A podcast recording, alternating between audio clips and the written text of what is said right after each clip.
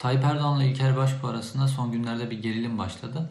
Bu gerilimi ne kadar ciddiye almamız lazım? İlker Başbuğ tırnak içinde bu Ergenekon için ne kadar önemli bir adam ve böyle sürekli beklenen birilerinin çok beklediği ve duymak istediği şekilde İlker Başbuğ ve Tayyip Erdoğan arasında bu ki bu gerilim, atışma işte Ergenekon'la AKP arasındaki Ergenekon'la Tayyip Erdoğan arasındaki kavganın işaret fişeği mi? Bugünkü videomda bu konuya değineceğim.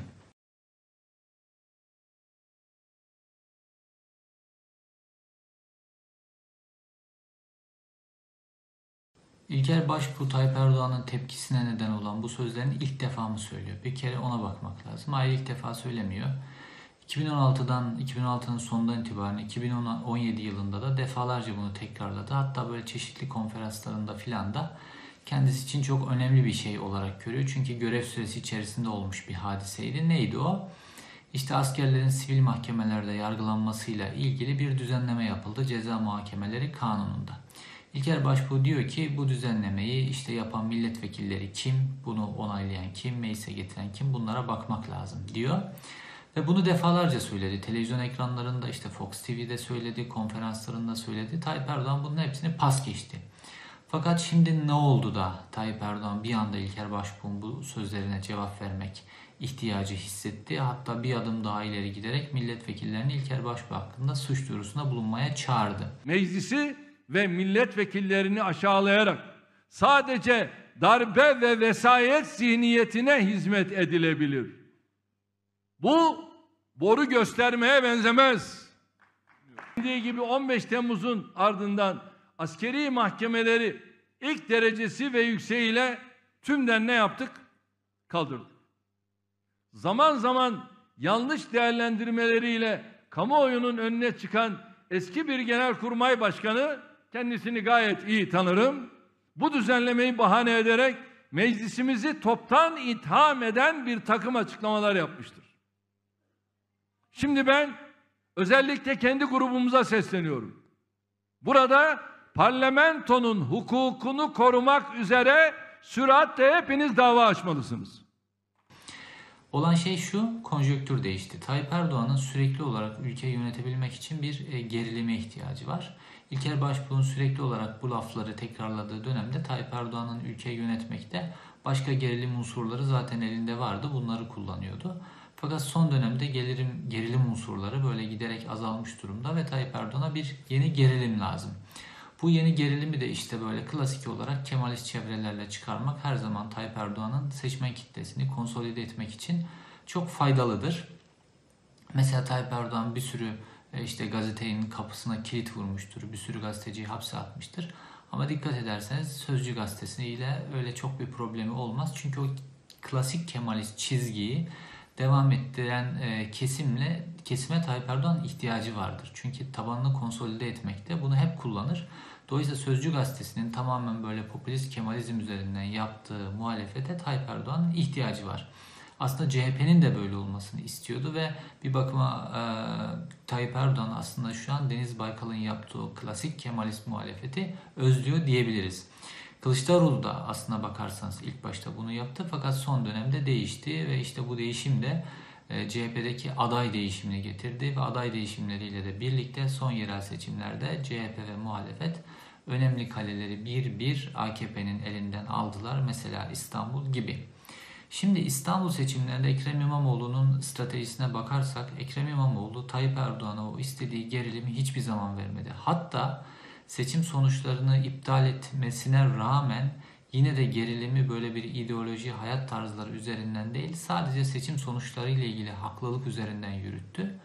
Binali Yıldırım'la çıktığı canlı yayını hatırlayın. Binali Yıldırım e, Ekrem İmamoğlu'nu tahrik etmek için her yolu denedi. Hatta e, klasik bir Kemalist olan ve Kemalist olduğu vurgusunu sürekli yapan e, İsmail Küçükkaya'nın yayınına çıktı e, e, Binali Yıldırım. Şunu istedi, orada İsmail Küçükkaya ile e, Ekrem İmamoğlu bir olsunlar.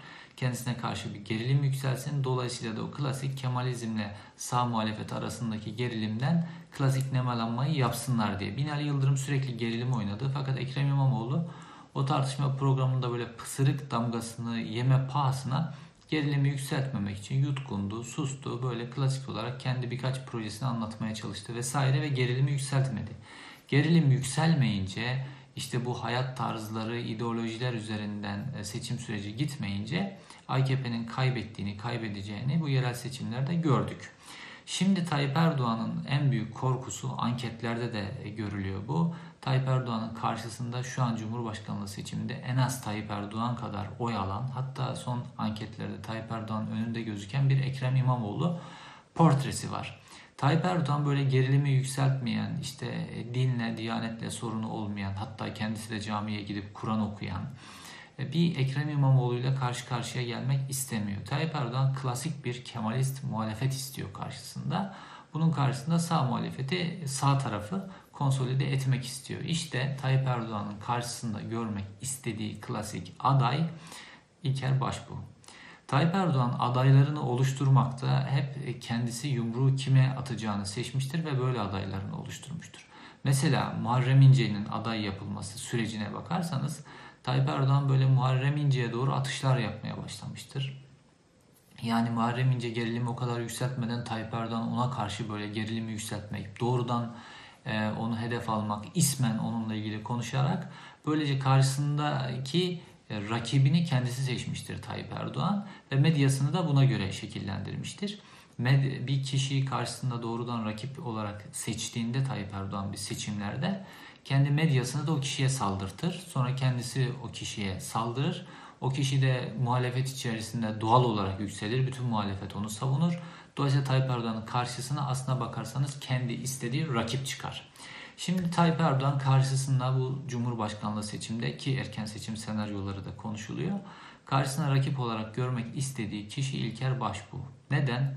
Birincisi klasik bir Kemalist yani Sözcü Gazetesi çizgisinde bir adam. Toplumun farklı kesimleriyle bağ kurmasına e, ihtimal pek yok. E, ola ki hani işte Genelkurmay Başkanlığı vesaire Ergenekon sürecinde yaşadıklarıyla vesaire bir oy potansiyeli olursa da İlker Başbuğ'un arşivinde o kadar çok böyle dindarları, muhafazakarları, sağ seçmeni rahatsız edecek o kadar çok söylemi var ki.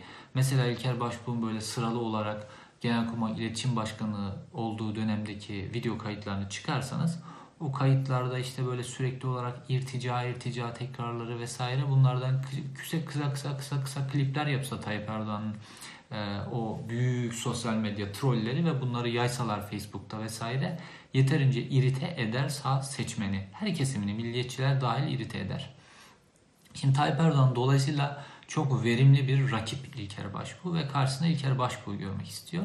Fakat İlker Başbuğ'un arkasında şu an muhalefet cenahında böyle bir rüzgar yok. O zaman ne yapması lazım Tayyip Erdoğan'ın? Geçmiş seçimlerde yaptığı gibi bu rüzgarı kendisinin oluşturması lazım. İşte doğrudan İlker Başbuğ hedef alıyor. İşte bu boru göstermeye benzemez diyor vesaire. Canlı yayınlarında e, doğrudan ismen, ismini anarak hedef almasıyla İlker Başbuğ bir anda muhalefetin gündemine getirdi. İşte şu an muhalif kalan birkaç tane medya organı böyle İlker Başbuğ sürekli canlı yayınlara çıkarmaya başladılar. E, sosyal medyada sürekli bir İlker Başbuğ savunusu dönmeye başladı. İlker Başbuğ'un Tayyip Erdoğan'a karşı verdikleri cevaplar işte e, muhalefetin e, sosyal medya e, hesaplarından tutun da e, ayakta kalan son birkaç mecrasında manşetlerde. Dolayısıyla ilk hamlesini Tayyip Erdoğan yaptı ve bunun sonucunu aldı. Şimdi ikinci hamlede ne yaptı? Milletvekillerini suç duyurusunda bulunmaya çağırdı İlker Başbuğ'a. Bütün milletvekillerini çağırdı. Normalde bu milletvekillerin hepsinin koşması lazım ama kontrollü bir şekilde işte 6 tane milletvekili gitti. Suç duyurusunda bulundular. Bununla ilgili basın açıklaması yaptılar. Dolayısıyla da orada da bir yargı süreci başlayacak ve yargı sürecindeki her gelişme haber olacak. Kim için? Tayyip Erdoğan medyası için, kim için? Muhalefet medyası için. Dolayısıyla da bu işte erken seçim ya da normal tarihinde olsa bile yavaş yavaş yavaş İlker Başbuğ Tayyip Erdoğan kendi elleriyle hazırlayacak. İlker Başbuğ da buna teşne. Yani İlker Başbuğ e, Ergenekon e, örgütü içerisinde, Ergenekon içerisinde çok önemliymiş gibi görülür ama Ergenekon'la ilgili belgelerde okuduğunuzda mesela darbe günlüklerinde vesaire okuduğunuzda bu işte Ergenekon'la ismi çok anılan generaller, çok anılan e, böyle e, kanaat önderlerinin İlker Başbuğ aslında sürekli olarak kendi ikbalini düşünen, kendi konumunu düşünen hatta Ergenekon sürecine giden süreçte e, Tayyip Erdoğan karşısında çok sessiz kalarak hatta zaman zaman Tayyip Erdoğan'la da işbirliği yaparak sadece Genelkurmay Başkanı olmak için bütün hamlelerini yapan bir adam olarak çizerler. İlker Başbuğ bu Ergenekon konusunda böyle ciddiye alabileceğimiz tipler. Dolayısıyla İlker Başbuğ böyle Ergenekon içerisinde çok önemli bir adam değil. Fakat İlker Başbuğ e, da tıpkı e, Deniz Baykal'da olduğu gibi bir makam hırsı var. Gerçekten var. Ve bu makam hırsı da İlker Başbuğ işte ben geçmişte Genelkurmay Başkanıydım. Ergenekon sürecinde şunları yaşadım. Bir söylem gücüm var. Medya sürekli bana e, destek veriyor. Kitaplarım şu kadar satıyor vesaire. E, Tayyip Erdoğan'dan da İlker Başbuğ'un aslına bakarsanız bir kuyruk acısı var ve bu hesapta görülmemiş bir hesap. Dolayısıyla İlker Başbuğ kendisini Cumhurbaşkanı adayı olarak görüyor. Fakat kendi gücü bunu hazırlamaya yetmiyor. Şu an İlker Başbuğ'a da Tayyip Erdoğan'ın bu çıkışı bir pas vermiş oldu ve o da bu pası değerlendiriyor. Hani böyle bir o polemiği devam ettirecek şeyler söyledi İlker Başbuğ da. Yeniden hemen medyaya çıkmaya başladı. Sessizliğe gömülmedi. Hatırlarsanız Dolmabahçe zirvesiyle ilgili Tayyip Erdoğan'la Yaşar Büyükanıt arasında böyle bir atışma olmuştu. Yaşar Büyükanıt emekli olduktan birkaç yıl sonra. Tayyip Erdoğan hemen orada bir Yaşar Büyükanıt'a bir cevap verdi. Dedi ki yani böyle ufak ufak bu işi açıklarsam benim de açıklayacaklarım var vesaire dedi. Ve Yaşar Büyükanıt bir anda sessizliğe gömüldü. Fakat İlker Başbuğ bu polemikte sessizliğe gömülmedi. Devam ettiriyor. Niye? Çünkü Tayyip Erdoğan da onu adaylık rolü biçtiği gibi kendisi de bu adaylığa son derece istekli.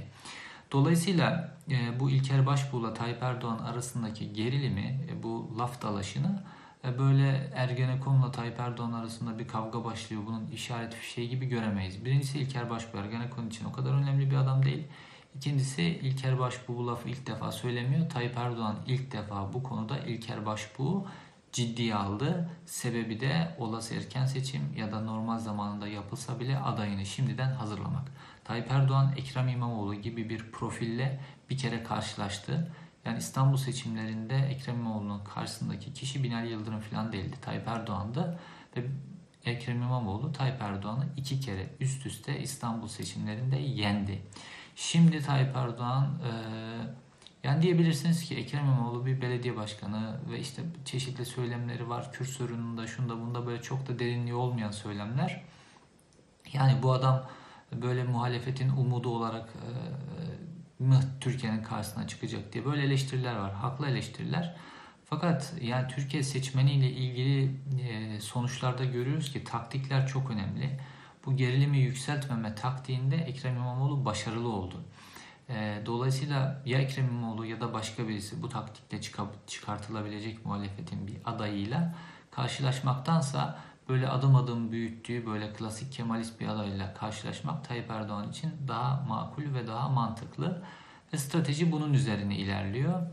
E, bu Ergenekon'la AKP'nin olası kavgasına e, gelirsek böyle sürekli beklenen böyle bazı kişilerin de böyle sürekli olarak bu tezi işlediği e, kavgaya gelirsek Ergenekon'la Tayyip Erdoğan'ın e, stratejileri e, birbirlerine biraz çok benziyor. İkisi de e, sabırla bekleyen e, bir strateji izliyorlar. Tayyip Erdoğan böyle düşmanlarını böyle e, hiç e, sabırsızca saldırmamıştır rakiplerine, rakip gördüğüne ya da yok etmek istediği gruplara. Şartların olgunlaşmasını böyle sabırla yıllarca beklemiştir. O gün geldiğinde şartların hepsi olgunlaştığında böyle ilk hamleyi yapmaya da karşıyı da zorlayarak çeşitli zamanlarda rakiplerini tek tek alt etmiştir. Tek tek yemiştir.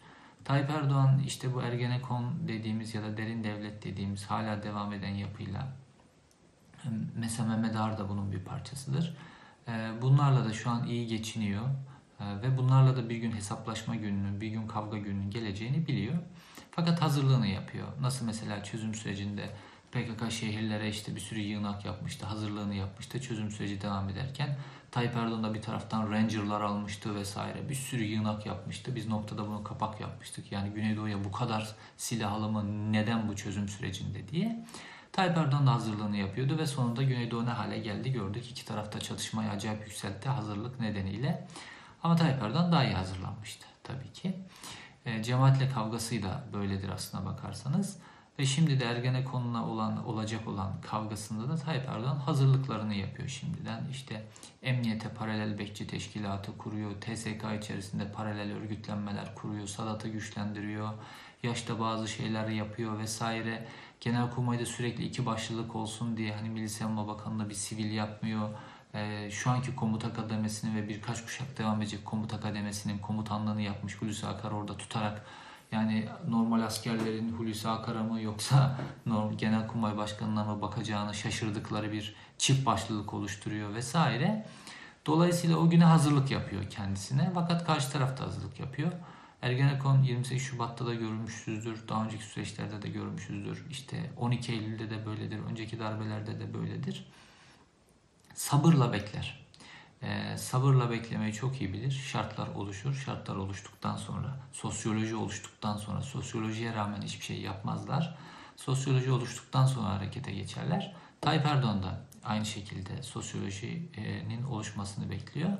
Fakat bu arada ikili işte Suriye meselesinde biraz ayrışıyorlar ama onun dışındaki alanlarda pek çok çıkar ortaklığı var ve devam ediyor şu anda. İşte Kürtlerin üzerine gitmede, cemaatin üzerine gitmede farklı konularda. E, şu an yolları birbirinden ayrışmıyor. Dolayısıyla da şu an böyle bir kavga etmelerini gerektirecek bir ortam da yok. Ama birbirlerinden haz ettiklerini de söyleyemeyiz. Fakat yolları aynı. Hani e, bunları açık açık da söylüyorlar. İşte biz Tayyip Erdoğan çizgisine gelmedik. Tayyip Erdoğan bizim çizgimize geldi. O çizgi aslına bakarsanız klasik Türk milliyetçiliği çizgisidir. Yani Ergenekon'un esas belirleyiciliği de e, koyu katı milliyetçiliktir. Tayyip Erdoğan şu an o çizgide ve toplumun her kesiminde de bu ko- koyu katı böyle e, ırkçılık düzeyindeki milliyetçilikle e, hareket ediyor. E, dolayısıyla bir kavganın e, işaret fişeği bence yok. Şu an için bir çıkar çatışmasına girecek bir durumda değiller. Böyle bir çıkar çatışması başladığında, böyle bir kavga başladığında da İlker Başbuğ gibi e, zayıf bir figürün işaret fişeği değil çok farklı işaret fişek, fişekleri görürüz.